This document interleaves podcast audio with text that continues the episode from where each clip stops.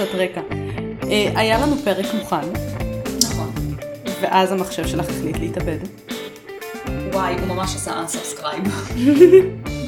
החליט להתאבד ואיתו כל החומר. ואיתו כל הפרק שהיה, שהאיתי מאוד מאוד ניסו להציל את המק המסכן שלי. אבל לא. לפני סקסס, אבל מצד שני, חצי יום במשרד, עבדתי בלברות בקיר, כאילו, אני חושב. מה שעובד עובד. אז אני כזה, שאני אתלונן על לשבת במרפסת לשתות קפה ולראות רילס? פתאום. מה פתאום? אז מה שיש לי עומס של סוף רבעון? למה לא? יאללה. אני חייבת להגיד שאני לא זוכרת על מה היה הפרק של שבוע שעבר. אני כל השבוע ניסיתי להיזכר. ואני כל השבוע לא זוכרת. עכשיו, אני יודעת שזה כתוב לי, כי יש לי, החלק שלי של הפרק נשמר לי על המחשב, אבל אני לא חושבת שזה יעניין מישהו לשמור רק תגובות שלי, אבל אני לא זוכרת על מה היה הפרק. אז עכשיו, כאילו, אנחנו נקליט אותו מחדש, ואת תפתיעי אותי כל הדרך מחדש, כי אני פשוט לא זוכרת כלום. קרו כל כך הרבה דברים מאז. כן, אז אוקיי, אז הפרק, עיקרון, היה אמור לתת ממש לתחילת שנת הלימודים. נכון. כי אז היה בול מתאים בלוז. נכון. עכשיו נזכרתי. אבל כיאה לתחילת שנת הלימודים, גם המחשב החליט לשבות. אז רימייק. כן, אז שנת הלימודים מתחילה בדיליי, וגם הפרק יוצא בדיליי בגלל זה. אז בקיצור זה נושא שביקשה אותו דניאלה אביטל בטופס המלצות שלנו. בגדול השאלה שלה היא למה שנת הלימודים מתחילה בראשון לספטמבר, אנחנו מגיע לזה. אבל אין על זה הרבה מידע. בגלל זה עשיתי באופן כללי על בתי ספר ולימודים, ואיך אנשים היו לומדים פעם, איך היה נראה בית הספר, מה ההיסטוריה, איך הגענו עד הלום. כן. בעצם. כזה. עכשיו, דיברנו על זה קצת בפרק ילדות, על ההתחלה של בית הספר המודרני, וכמה המפעלים והמהפכה התעשייתית השפיעה בעצם על כל הדבר הזה, כן. אז מי שרוצה שיחזור אחורה. אבל אנחנו, מה שנקרא, נחזור הרבה הרבה הרבה אחורה, בתקופה של הצעדים לקטין. אוקיי. נראה בעצם איך שם כאילו הם למדו. אז בעצם היה כמה סוגים של למידה, בעצם כמה דברים שהם למדו שהיו קריטיים להם, בעיקר כדי לשרוד, כי זו אותה תקופה שהמטרה העיקרית שלך היא לשרוד. נכון. אז בעצם דבר ראשון, למדו כישורי הישרדות, וזה היה מאוד מאוד מוגדר ומופרד לפי מגדר. כלומר, החינוך של הבנים היה תצא עם האבא לצוד, ותלמד איך צדים, תלמד לעבוד בקבוצה של ציידים, תדרכי קשר, לבנות לעצמך נשקים ודברים כאלה. והנשים שהיו נשארות מה שנקרא מאחורה, היו לומדות עשבים ומה יכול להיות רעיל, מה לא, מה צריך ללקט, איך מלקטים, מה מכינים מזה, כל הדברים האלה בעצם. אז זה היה מאוד מאוד מופרד, כל אחד ידע מאוד את התפקיד שלו, וזה מה שלמדו. עוד דרך שהיו לומדים בעצם היא דרך סיפורים, שוב, כי לא היה לך כתב, לא כתבו. אז מניחים חוקרים, שוב, זה הכל כאילו הנחה, כן? כי אנחנו לא בדיוק יודעים. כן. אז חוקרים מניחים שהיו מספרים להם סיפורים כדי ללמד אותם ערכים של מוסר ואתיות ולקחים שהם למדו מהניסיון עבר שלהם ודברים כאלה. וגם הרבה יותר קל ללמוד דרך סיפור בעצם. כי רגע אני מסדרת את השוניות שלי. כי אם לא, תחשבי על זה ככה, כמו שיש לך בקורס קצינים, את השירים של הרמטכ"לים. אוקיי, כן. של יעקב דורי, משהו מורדכי מקלף, אני לא זוכרת. נכון, נכון. אני גם לא. גליאדין מורדכי מקלף, זה מה שאני זוכרת. אני לא זוכרת שום דבר, ואני בזמנו הייתי צריכה לשנן את השיר הזה, אבל עברו כמה שנים מאז, אז אני כבר לא... לא. לא שומרת מקום במוח שלי לזה. אז אותו דבר, הם היו משננים ולומדים כל מיני סיפורים, פשוט יותר קל לזכור ככה דברים. ובעצם פה זה בערך נגמר, לא הייתה איזו מסגרת שהוא שולחים את הילדים כדי ללמוד בה. נקפוץ ליוון העתיקה, ככה קצת הרבה הרבה הרבה בשנים קדימה, ושם החינוך עבד במסגרות בערך, כי לא באמת הייתה מסגרת. בהתחלה למדו את כל מה שצריך וכל החינוך והלימודים התנהלו בתוך התא המשפחתי. כלומר, ההורים היו מלמדים אותך כל מיני דברים בסיסיים כאלה, כמו דעת קריאה, כתיבה, התנהגות נכונה, ערכים ודברים כאלה.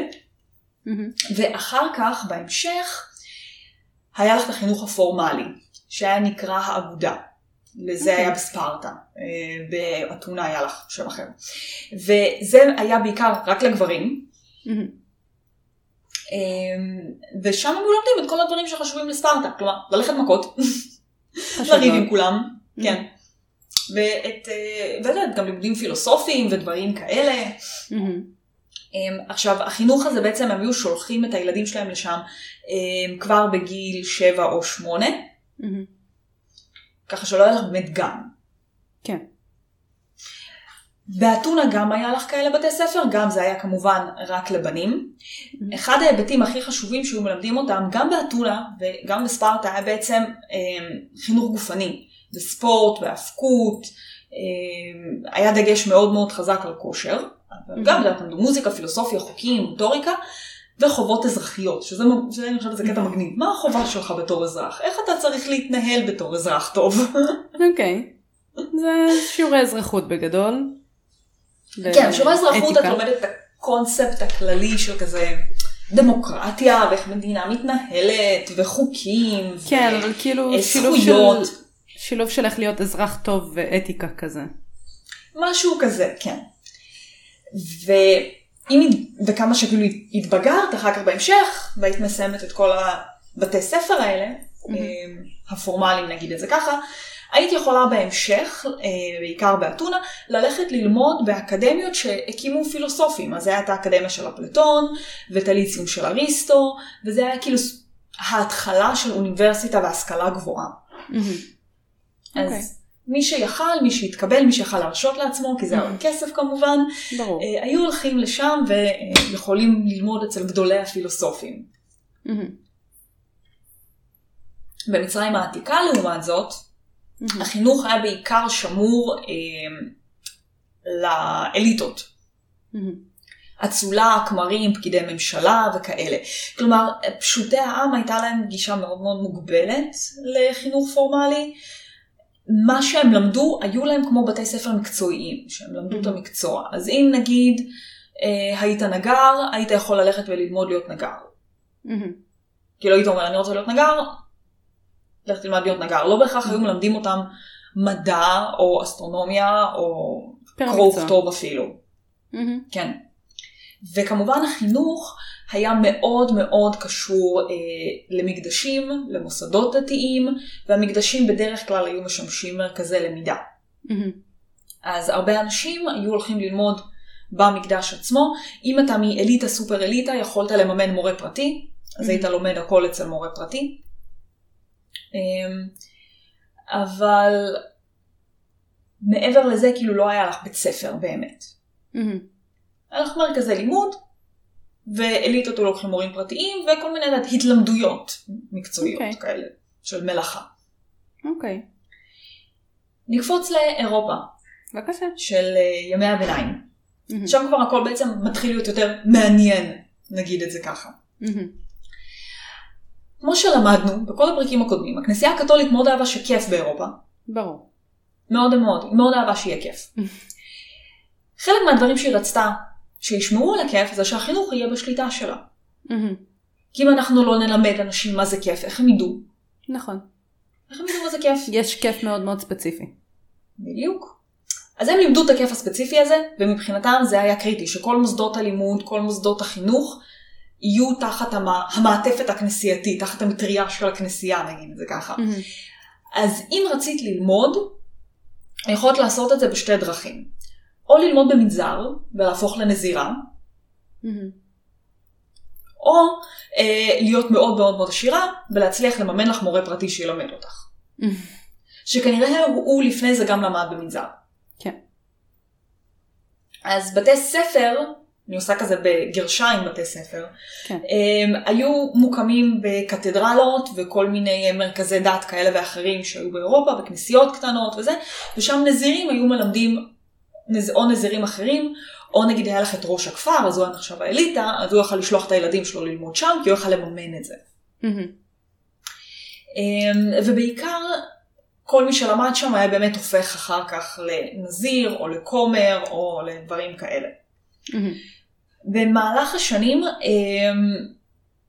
הקימו בעצם שני בתי ספר, שהיו קוראים להם הטריוויום והקואדריום. אוקיי. זה אפילו בתי ספר, זה יותר שיטות חינוך שבתי ספר היו מלמדים לפיהם. אז בטריוויום למדו דקדוק, רטוריקה והיגיון, שהיו מאוד מושפעים מהחינוך הקלאסי, בעיקר היווני. כלומר, לומדים פילוסופים יוונים, חשיבה ביקורתית, אבל כמובן הכל היה מבוסס ומסוגר סביב הדת. ובקואדריום היו לומדים חשבון, גיאומטריה, מוזיקה ואסטרונומיה.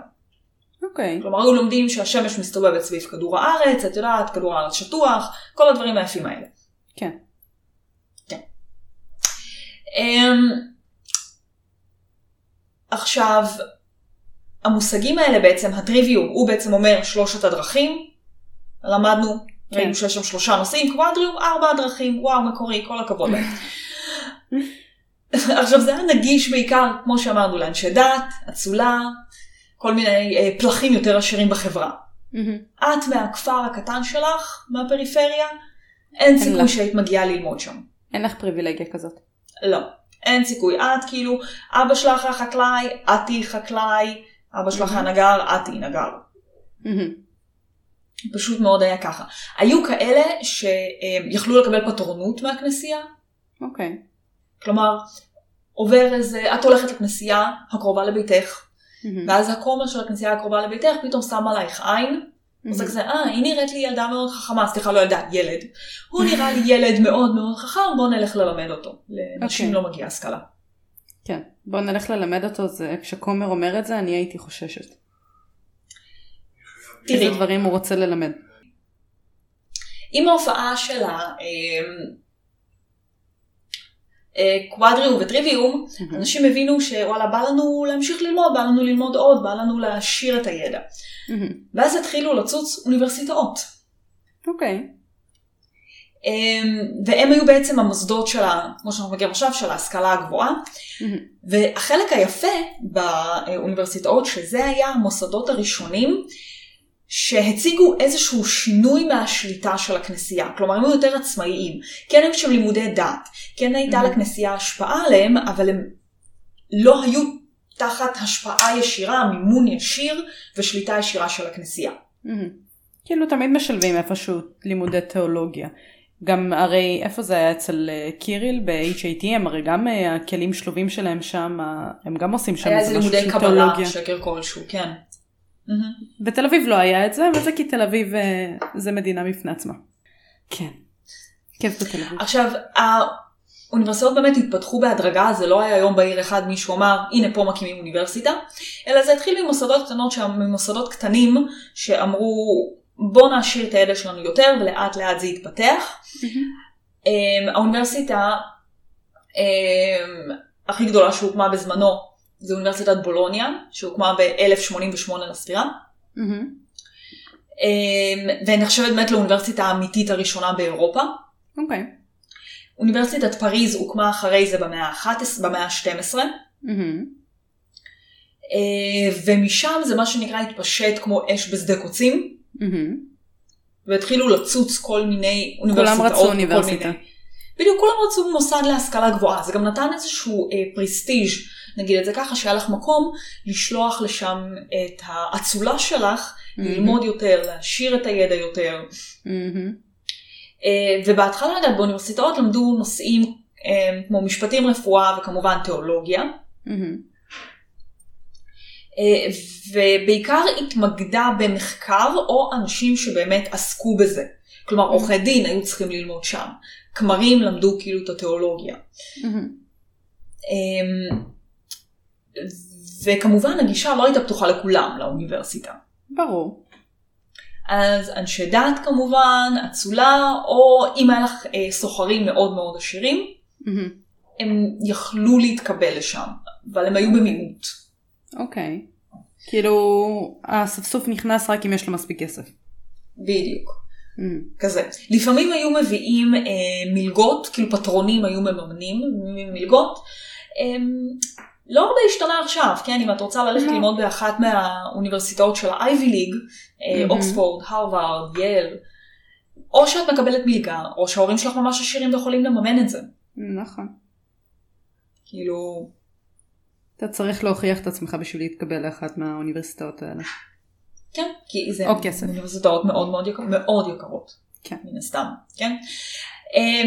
מה האוניברסיטאות האלה נתנו בעצם? אז היה לך תואר ראשון, באומנויות ופילוסופיה, תואר שני באומנויות, והיה לך דוקטור לאלוהות, למשל. דוקטור לאלוהות. אם הייתי הולכת ללמוד משהו? דוקטור לאלוהות. בתואר השני שלי זה מה שאני אעשה. נגיד גם, אם אני לא טועה, אפילו הראשי תיבות של דוקטורט, זה Philosophy and Humanities דוקטורט. דוקטור אוף פילוסופי. זה תמיד כאילו, גם אם יש לך PhD בכימיה, את עדיין תהיי דוקטור אוף פילוסופי. מדהים. פילוסופיה זה חשוב. כן. מאוד חשוב. אוקיי. אז כאילו... שום דבר לא השתנה. זה מבדר, כן. כן. בתקופת הרנסנס, בעצם סיימנו את ימי הביניים, היה לנו מאוד כיף, קופצים לרנסנס. כן. ושם בעצם מתחיל פעם ראשונה לצוץ הקונספט של בית ספר ציבורי. עכשיו, זה לא היה בדיוק בית ספר ציבורי שכולם יכלו לגשת עליו, עדיין זה היה רק האצולה, אבל מה שמיוחד בו, שהוא בדומה לאוניברסיטאות, היה פחות בשליטה של הכנסייה. זו בעצם הייתה תופעה הראשונה שהחילון של בתי הספר. אז הם סיפקו חינוך נגיש יותר. כאילו, גם אם לא היית סופר אליטה או סופר עשירה, כן יכולת ללמוד שם. וגם התכנים הם לא היו רק טקסטים דתיים, או דברים שהכנסייה בהכרח אמרה, זה בתוכנית הלימודים שלנו, שום דבר אחר אסור ללמוד. אז גם עצם הלימודים היו יותר אוניברסליים.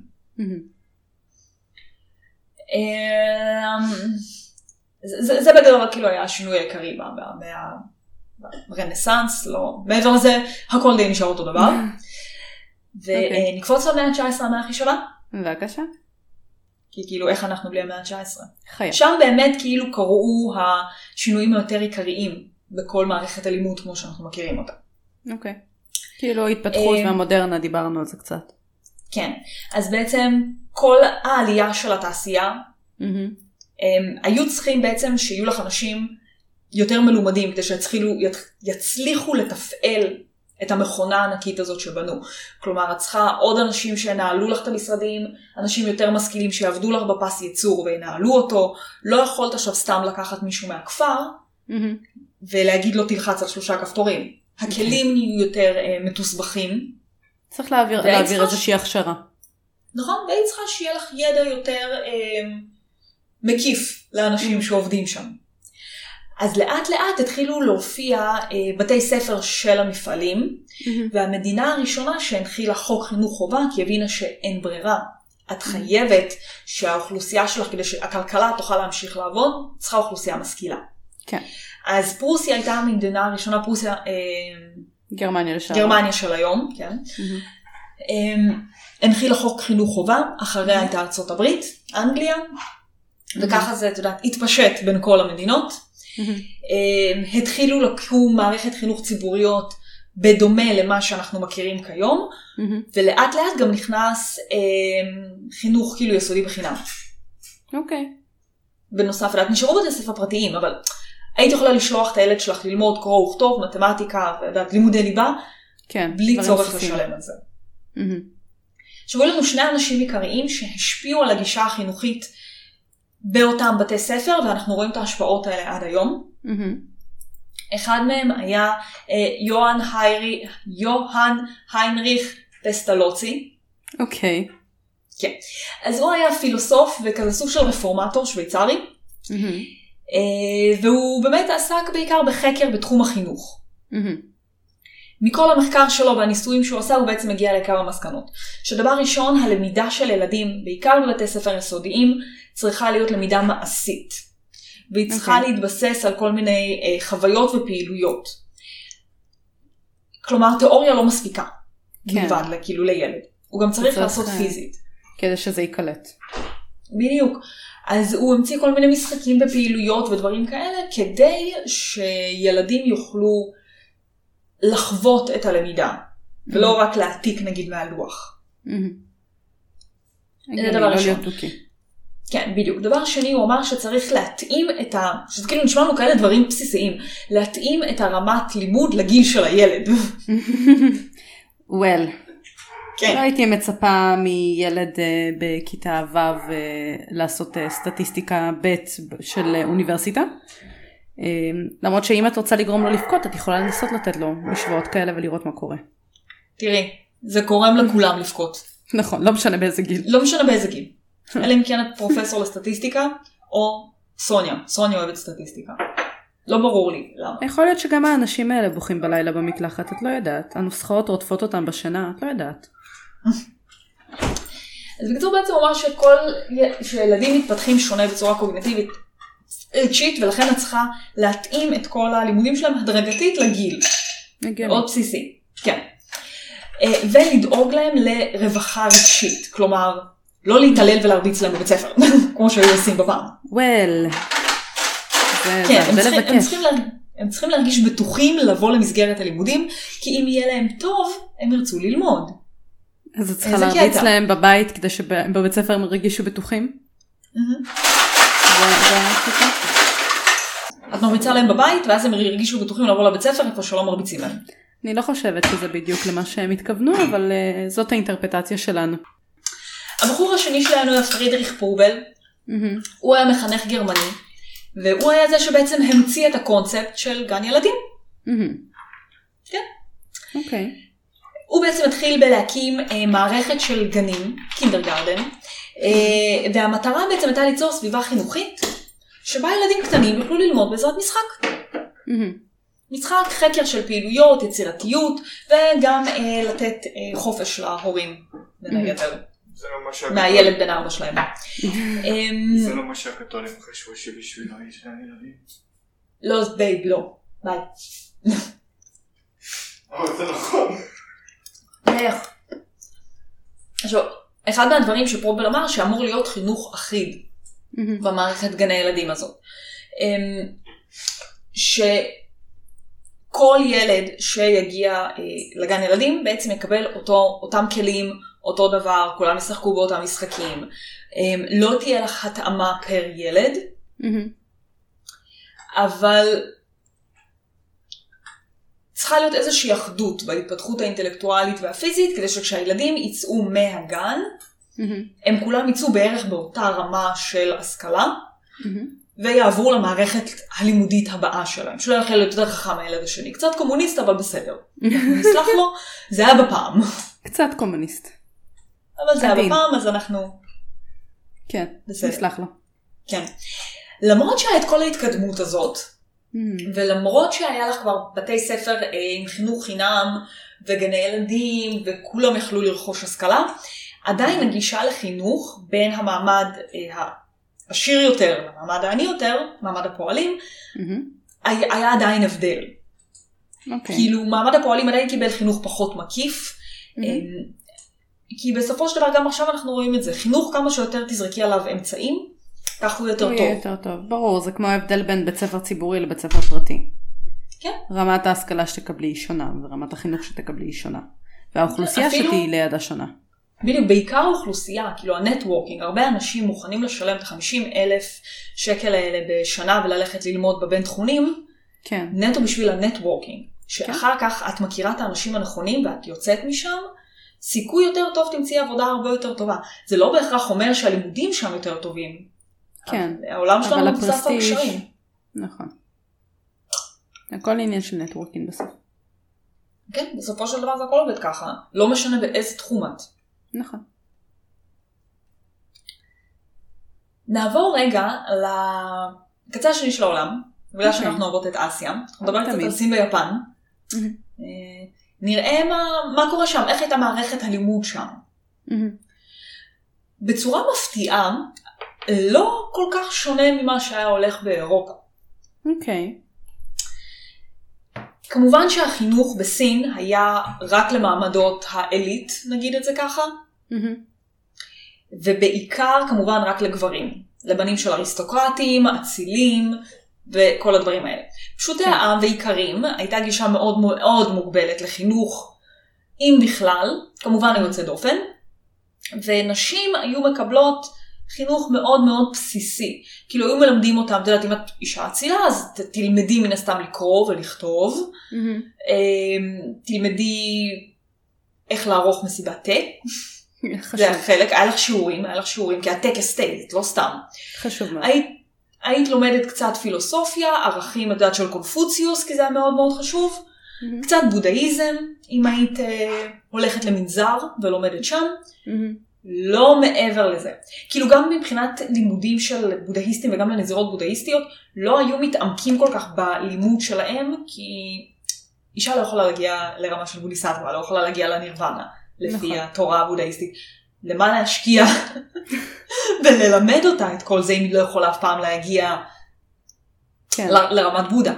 תבדי בגלגול הבא שלך כגבר, ואז תלמדי את הכל. כן, אז אנחנו נלמד אותך את הבסיס, כדי שתוכלי להיות נזירה, תתעסקי, את יודעת, איך קוראים לזה? בלחלק נדבות, ודברים כאלה, וזה. כן. זה שיהיה בהצלחה. כן. עכשיו, המטרה העיקרית של הלימודים בסין, זה בטח, את זוכרת ממבוא אסיה, להיות פקיד. פקיד ממשלתי. אז אנשים לומדים בכל מיני, בין עם מוסדות, כיתות לימוד, מי שיכל להרשות לעצמו כמובן מורים פרטיים, והמטרה הייתה לעבור את מערכת הבחינות האימפריאלית. ומשם כבר לעבור ולקבל הכשרה, להיות פקיד. זה היה הדבר הכי חשוב בסין. זה התואר הכי גדול שאתה יכול לבקש לעצמך. כן.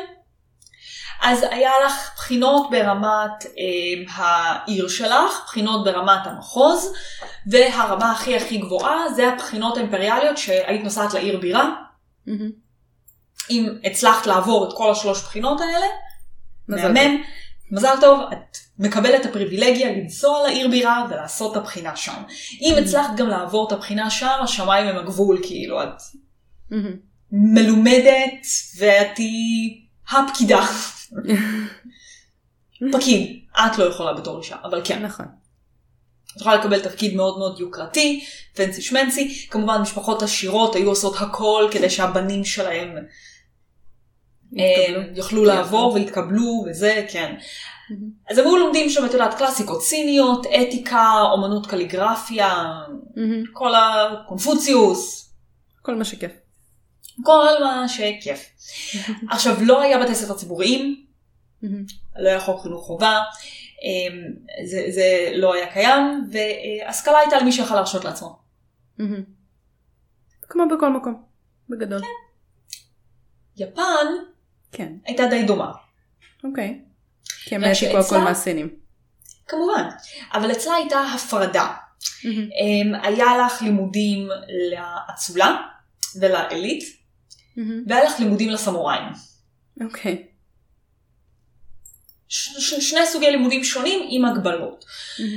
כלומר, בהתחלה הלימודים היו מתחילים בתוך הבית, המשפחה הייתה מלמדת את הילד, מוסר, נימוסים, וכל מיני, את יודעת, מיומנויות חיוניות כאלה. המטרה הייתה להכניס תחושה של משמעת וכבוד למסורת. כן. אחר כך הם היו הולכים למקדשים, ולומדים דברים שקשורים בדת, בבודהיזם, ספרות, קליגרפיה ופילוסופיה. משפחות עשירות כמובן היו שוכרות מורים פרטיים. הסמוראים היו גם לומדים את הבושידו, שזה כאילו הדרך של הסמוראי וכל הפילוסופיה, וללכת מכות, כי סמוראים זו העבודה שלהם. מדהים. אבל היה לך גם ספרי חובה, שזה יפה, זה אהבתי. כמו נגיד ספר הכרית, זוכרת אותו? כן, בטח. מתקופת היאן, אז זה היה נגיד נחשב ספר חובה. אחרי שכאילו פורסם ונהיה ממש הוא היה אחד מהספרים הכי ראשונים והכי מוכרים כאילו בהיסטוריה היפנית. כן. זה היה בעיקר שירים וכאלה נראה לי, לא? נכון, כן. היה גם את גנג'י נו מונוגטרי. עלילות גנג'י, סיפורים של גנג'י, כאילו זה התרגום. בדרך, זה, נכון? גנג'י נו מונוגטרי זה סיפורים של גנג'י. אז גם זה כזה יותר פילוסופיה, הניהון שוקי וזה, כאילו זה ההיסטוריה. אז זה היו כאילו גם ספרי חובה שהיו כאילו לומדים וחוקרים אותם ודברים כאלה. שוב, לא הייתה מערכת חינוך. כן. אבל היה דברים שבתרבות היה מאוד בסיסי שתדעי אותם. נחזור כזה לאירופה. כן. ונראה מה היה כזה בעולם היהודי. בעולם היהודי. אנחנו גם רלוונטים. נכון, איך כאילו מה היו הלימודים ואיך הם היו נראים אצל היהודים בגלות וקצת לפני הגלות. תורה. כן, א' כל למדו תורה, כמובן, חייב חשוב, קריטי ברמות. רוב החינוך היה חינוך ביתי. כלומר, האבות לימדו את הבנים, האימהות את הבנות. המושג בית ספר מיוחס לשמעון בן שטח, שהוא היה מהמאה הראשונה לפני הספירה, עוד לפני שיצאנו לגלות, ועל פי התלמוד הירושלמי, הוא אמר שיהיו תינוקות הולכים לבית ספר. כלומר, ילדים צריכים ללכת ללמוד. כן. עכשיו, בית ספר, בית הספר. כלומר, הבית איפה שלומדים את הספר. מה זה הספר? תורה. כן. אין הרבה ספרים אחרים שמעניינים את העם היהודי בזמנו. לא, רק זה. היה לנו עוד כהן גדול מהמאה הראשונה לספירה, מבית המקדש השני, לפני שהוא חרב, יהושע בן גמלה, והוא גם אמר שיהיו מושיבים מלמדי תינוקות בכל מדינה ומדינה, בכל עיר ועיר, ומכניסים אותן כבן 6 כבן 7. זו אחת הסיבות למה כאילו יהודים מתחילים בגיל 6 ו7 ללמוד, כן. אין לנו איזשהו עדות שבאמת היו שולחים למוסדות ללמוד בגיל הזה. אז זה התיאוריה, בתכלס. אוקיי. טוב, אולי זה אפילו למידה בבית כנסת או באיזה משהו בסגנון. הם היו לומדים בבית הכנסת בכל מיני מרכזים קהילתיים שבהם היו נערכים מפגשים, וכמובן בבית, לא היה בית ספר. ומן הסתם הם גם לא יכלו ללכת לאוניברסיטאות באירופה. כי כאילו, דבר ראשון, אף אחד לא הכניס אותם. נכון. הם יהודים אחרי הכל. בדיוק. הדבר שני, הם היו מבוססים מאוד חזק על הנצרות, וכאילו, גבד, לא, זה של הגויים, שיקצה, תפי. בגדול. כן. אז כאילו, זה עוד סיבה. אז לא היה אינטרס אפילו ללכת, ללמוד את הדברים האלה. בגדול, אם אני מסכמת, את כל הדברים כאילו שראינו עד עכשיו, מי שיכל ללמוד זה היה העשירים. וגם בין העשירים האלה, לנשים לא נתנו יותר מדי ללמוד. אז מתי כן? כן, בבקשה. מתי קיבלנו זכויות? מתי קיבלת אופציה של תעשי עם עצמך משהו, כמה אפשר לשבת במטבח? בדיוק. שתסכיני. שיהיה לך על מה לדבר עם ולחפור לבעלך כשהוא חוזר מהעבודה. כי חסרות סיבות לחפור לבעלך. א' כל תמיד. הוא התחתן כדי לסבול. נכון. ואת פה כדי לעזור לו. לידוע שגברים אוהבים לסבול.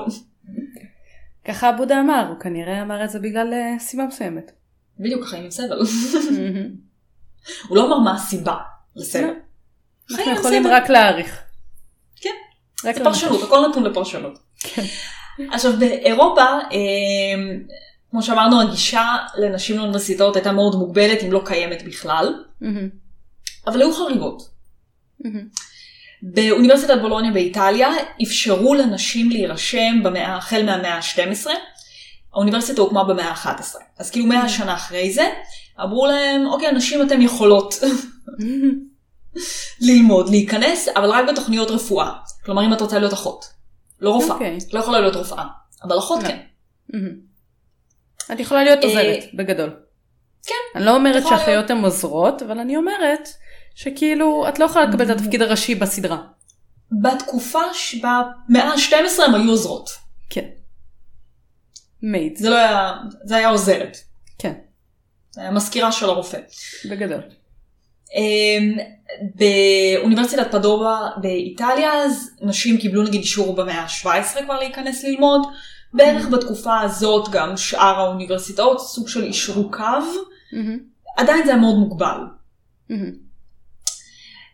במאה ה-19, המאה הכי שווה, התחילו כבר לצוץ כל מיני שינויים במעמד, בערך שאנשים הסתכלו על חינוך של נשים.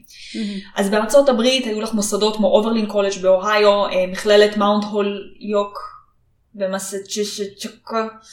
כן. אז הם הראשונים שאישרו לנשים כבר להתחיל ללמוד שם, בשנות ה-30 ו-40 של המאה ה-19, ואוניברסיטת ציריך בשוויץ, אוניברסיטת לונדון, סוג של אישרו קו, ואישרו לנשים ללמוד גם בשנות ה-60 וה-70 של המאה ה-19, היו מכסות, כלומר, זה לא היה דלת פתוחה. היו אומרים, בחוג הזה יש לנו מכסה ל3 נשים. כן. בחוג הזה יש מכסה ל10 נשים. אגב, זה עבד ככה גם עם יהודים באיזשהו שלב בארצות הברית. של... יש מכסה ל4 יהודים בחוג למשפטים בהרווארד. אמיתי, אחר כך זה הפך למכסה לשחורים, אז כאילו... הם בודקים כמה הם נימולים לפני שהם מכניסים אותם לשיעור, או שהם בודקים כמה נימולים יש בכיתה, או איך זה עובד? הם בודקים את האורך של הפייסיקים. של ה... זה? לא, לא, לא. פאות? פאות, כן. זאת המילה. בדיוק, זה מה שהם בודקים. הם כזה, לא, זה מסולסל מדי. אתה לא נכנס. Off you go. כן, נו, אנטישמיה זה תמיד באופנה. נכון, עד היום. כן. לקראת תחילת המאה ה-20 התחילו באמת המחאות של אנשים לתפוס יותר ויותר תאוצה, ולאט לאט המכסות האלה ירדו. כלומר, התחילו להגיד, אוקיי, זה דלת פתוחה. מי שרוצה יכול להיכנס. כן. בואו נראה איך הלך חינוך של אנשים בסין. אוקיי, אז לימודים של נשים בסין. כן. בשושלת צ'ינג, המאוחרת, וזה היה במאה ה-19, היו לך מה שנקרא כמה חלוצות סיניות, שאמרו, וואלה, אנחנו רוצות השכלה גבוהה, לא מביאים לנו את זה במדינה שלנו, אז הם עזבו לארצות הברית ואירופה. לגיטימי. כן. עכשיו, הם היו כמובן ממשפחות עשירות, מאוד מהצולה של סין, לא איזה עיקרה מהכפר שגידלה אורז. זה מי שיכלה שוב להרשות לעצמה. כן. בתחילת המאה ה-20 התחילו לקום כל מיני מכללות קטנות ואוניברסיטאות קטנות לנשים בלבד. אחת מהן זה היה מכללת ג'ינלינג באזור ננג'ינג. היא נוסדה ב-1915, והיא באמת עשתה מאמצים לספק השכלה גבוהה לנשים ספציפית, מה שלא היה לפני זה. אז היה ממש הייפ סביב הדבר הזה, כי זה באמת היה משהו מאוד חריג בנוף. עם ההתקדמות של,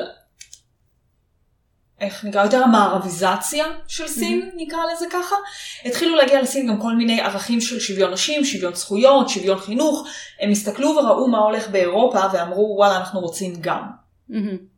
ואז התחילו יותר ויותר להיפתח כל מיני מוסדות לימוד לנשים, אוניברסיטאות לנשים, והתמיכה בזה גם גדלה. וכשהגיעה המהפכה הקומוניסטית לסין, שאומרת, כולם שווים, אז כולם שווים. כולם צריכים ללמוד. המדינה לא יכולה להתקיים על זה שרק חצי מאוכלוסייה של המשכילה, נגיד את זה ככה. אם נסתכל על יפן, שהתחילה את המאמצים של המודרניזציה כזה בסוף המאה ה-19, עם עידן מייג'י,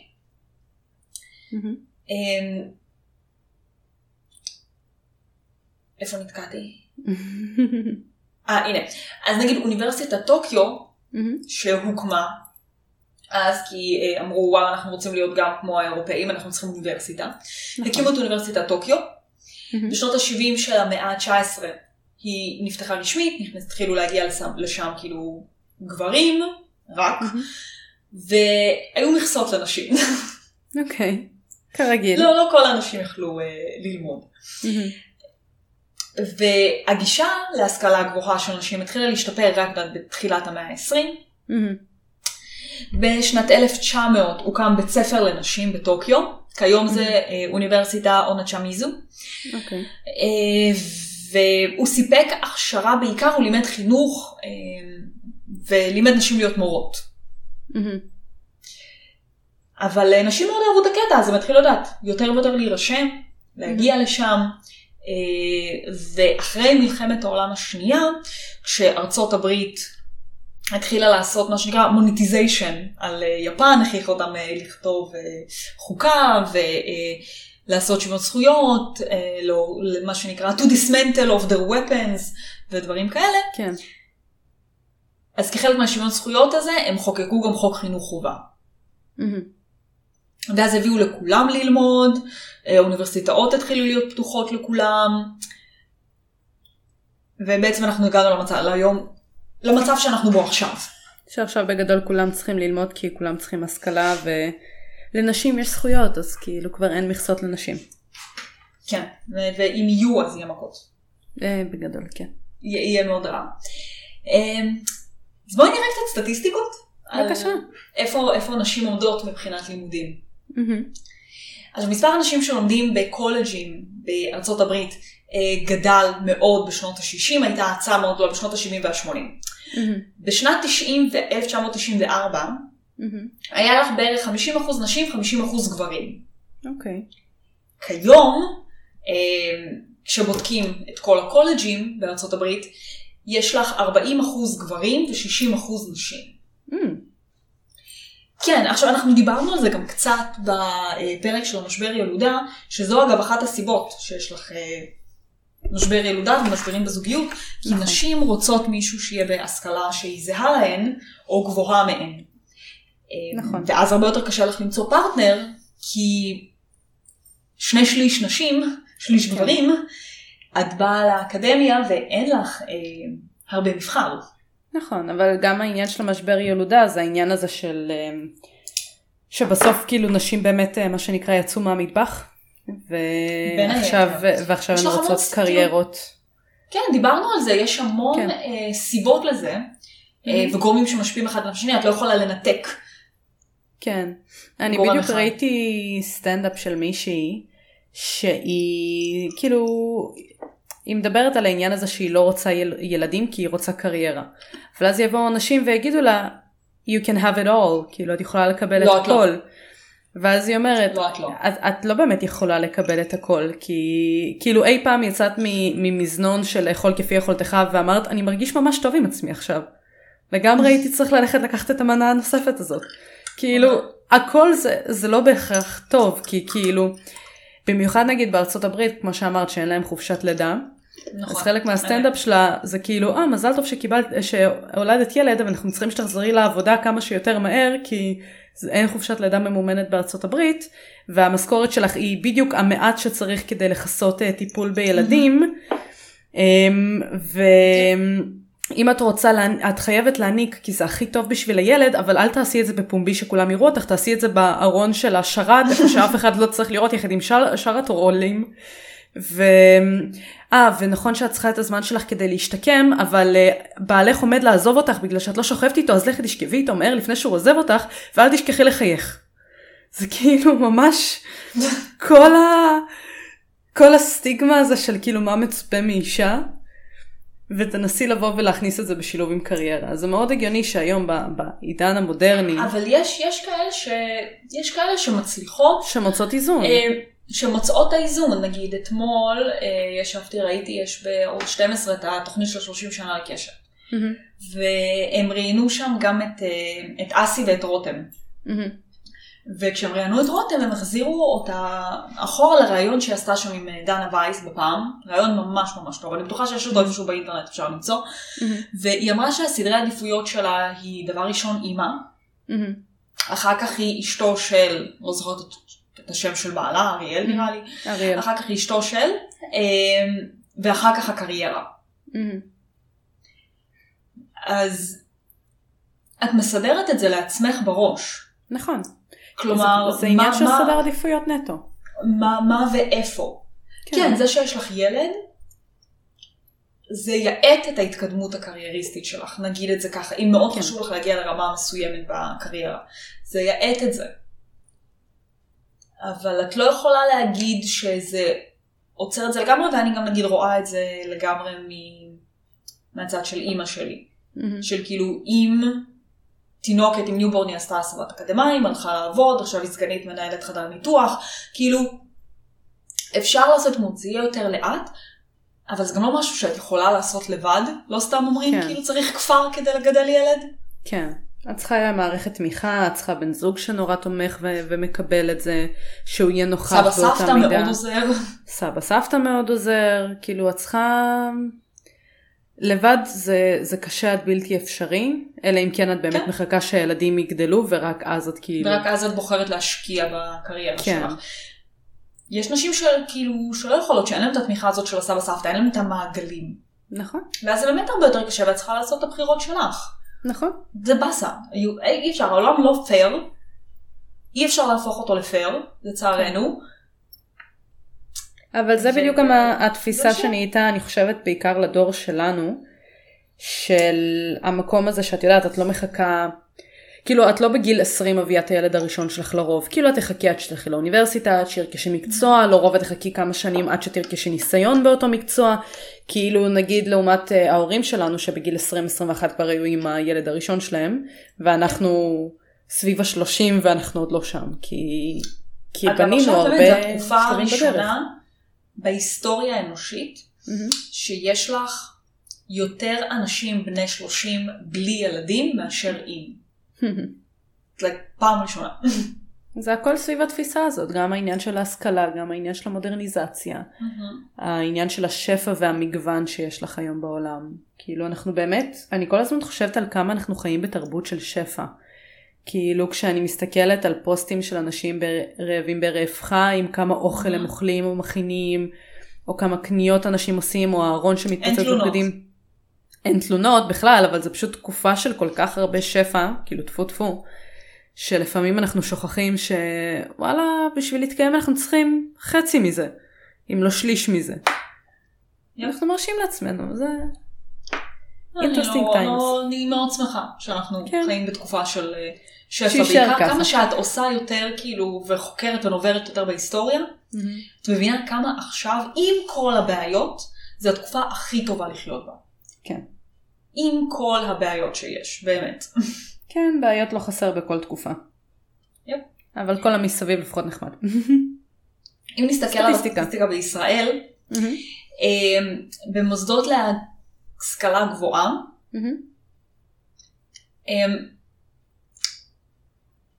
בשנת תשפ"א בעצם, 59.2% מהסטודנטים לתואר ראשון היו נשים.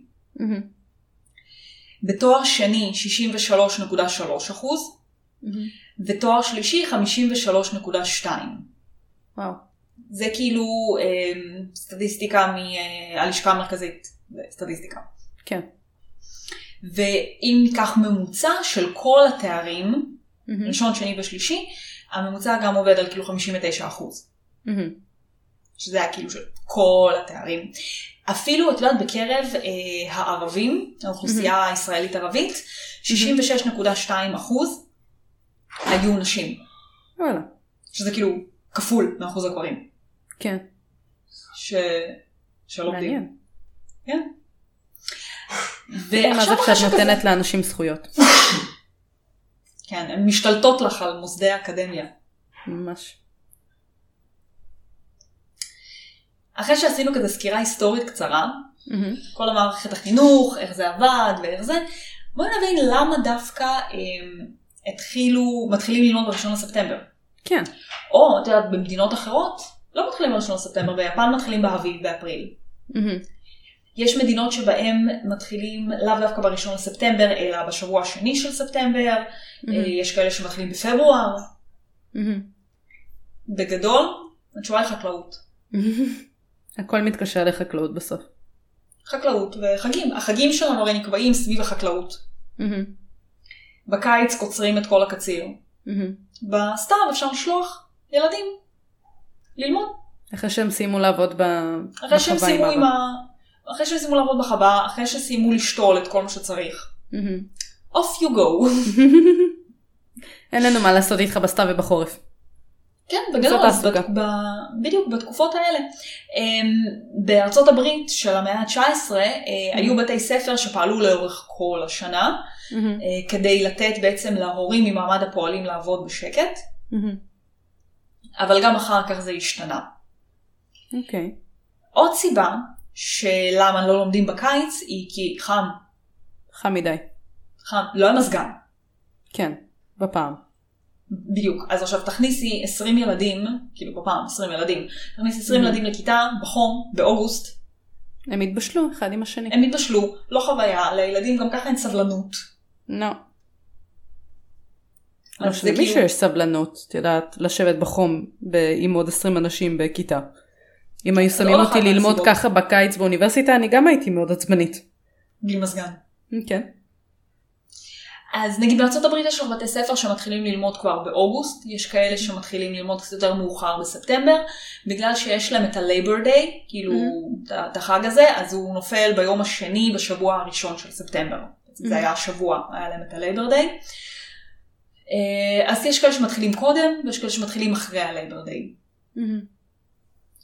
ויש 10 מדינות באירופה, שמשום מה לא רשמתי לעצמי מהן, אבל תאריך פתיחת הלימודים שלנו דווקא באוגוסט. אוקיי. כן.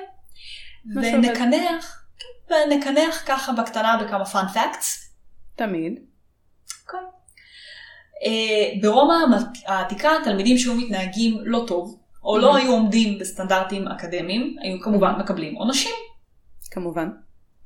העונשים האלה היו כוללים הלקאות. מדהים. סתם מכות. סתם מכות. כן. אוקיי. ויכלו גם להגיע לגירוש מהבית ספר. זה דווקא נשמע לי כמו אופציה עדיפה. מכל האופציה. לך מפה, תשתה. למרות שאם את מגרשים אותך מהבית ספר, אז כנראה שבבית ילקו אותך, אז כאילו, אני לא יודעת מה עדיף. בתקופה הזאת שאבא ילקה אותי או שהמורה ילקה אותי. למה לא גם וגם? גם תופס. ליהנות מכל העולמות. מדהים. אוניברסיטת אל-קרוויין בפאס שבמרוקו, היא נוצדה ב-859 לספירה. היא מוכרת על ידי סי גינס, כאוניברסיטה הוותיקה ביותר בעולם, והיא פועלת עד היום. מדהים. כן. באמריקה של המאה ה-19 היה לך בעצם בתי ספר שהיו נקראים בתי ספר של חדר אחד. בעצם היה שם מורה, בו היה מלמד תלמידים מכל הגילאים. כל מי שרצה יכל לבוא, וכולם היו כאילו לא שונה באיזה גיל, היית לומדת, וכל הלימודים היו מתקדמים באותו חדר, והמורה היה מלמד את כל המקצועות. ב-1801, ג'יימס פילנס, שהיה מורה סקוטי, בעצם המציא לראשונה את לוח הגיר. כן. מאוד שימושי. כן, לפני זה היו פשוט מרצים מדברים, או שהיו מציירים על כל מיני לוחות במה שהיה, תלמידים היו כותבים על איזה דפים שהיו להם, אבל לא היה לוח שהיית יכולה למחוק ולכתוב. אוקיי. ב-1960 אוניברסיטת אילנואי מציעה קורס ראשון שמבוסס על מחשבים. כן. הקורס נקרא פלאטו, לוגיקה מתוכנתת לפעולות הוראה אטומיות. אוקיי. והוא בעצם הניח את הבסיס לקורסים אונליין. אוקיי. כן. מאוד שימושי אחר כך. מאוד שימושי. יש לנו באנגליה את קינגס סקול, בית ספר המלך, בקנטנברי. הוא נוסד ב-597 לספירה, והוא אחד מבתי הספר הוותיקים ביותר בעולם. שפועלים ברציפות, כבר כזה מעל 1400 שנים, זה בית ספר פרטי, מאוד פנסי שמנסי, מאוד מאוד יוקרתי, עולה 5,000 כסף, אז אם בא לך להשקיע בילדים שלך. תמיד. בכאלה סכומים, כל יום. הלכתי למכור כליה. באנגליה גם, במאה ה-19, מורים, בתי ספר ציבוריים בעיקר, היו מקבלים משכורות רעב. אוקיי. אז כדי להשלים הכנסה, הם היו מוכרים שעריות של גיר וגבינה. שעריות של גיר. אז כאילו רכוש בית ספר, פשוט מוכרים אותם כזה ברחוב. מה אנשים היו עושים עם שאריות של גיר? היו, לא יודעת למה הם מוכרים אותם, היו נשאר שאריות של גיר, אז הם היו מוכרים, גבינה היו מוכרים לתלמידים, ובעצם מפה נולד לך הביטוי, chalk and cheese, כשאת רוצה בעצם לתאר שני דברים שלא קשורים אחד לשני. אוקיי. זה סוג של המצולמים אין קשר לכתבה. זה מאוד נכון, אבל אם זה מה שיש למכור על חשבון בית ספר, להרוויח עוד כמה ג'ובות, אז למה לא? אני לא הייתי אומרת לו לגבינה, אבל אני מאוד אובססיבית לגבינות. כן.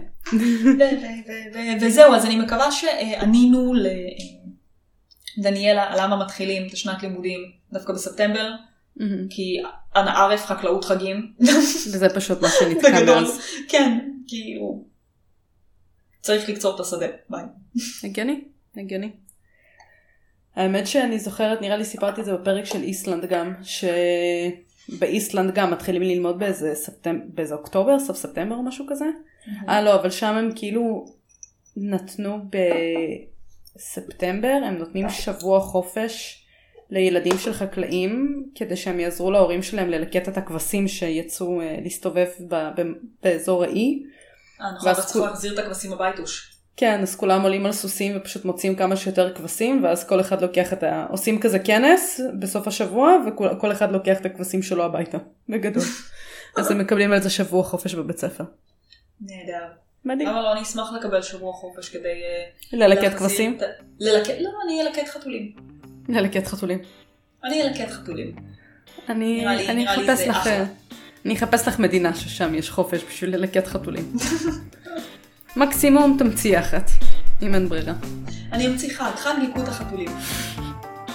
אני בעד, אני חושבת שאין לנו מספיק חגים במדינה הזאת. נקרא לזה קט לקט. קט לקט. זה טוב. אני אומרת, בואי נחליף את ראש השנה בקט לקט. אני בעד. כולם יוצאים מלקטים חתולים. קטע. ובנימה אופטימית זאת, בסוף שבוע הזה זה ראש השנה. אז הילדים כבר נכנסים לחופש מבית ספר, עוד לא התחלנו. בהצלחה לכל ההורים למיניהם. אז שיהיה חג שמח. כן. שיהיה חג שמח. שנה טובה וכזה כזה.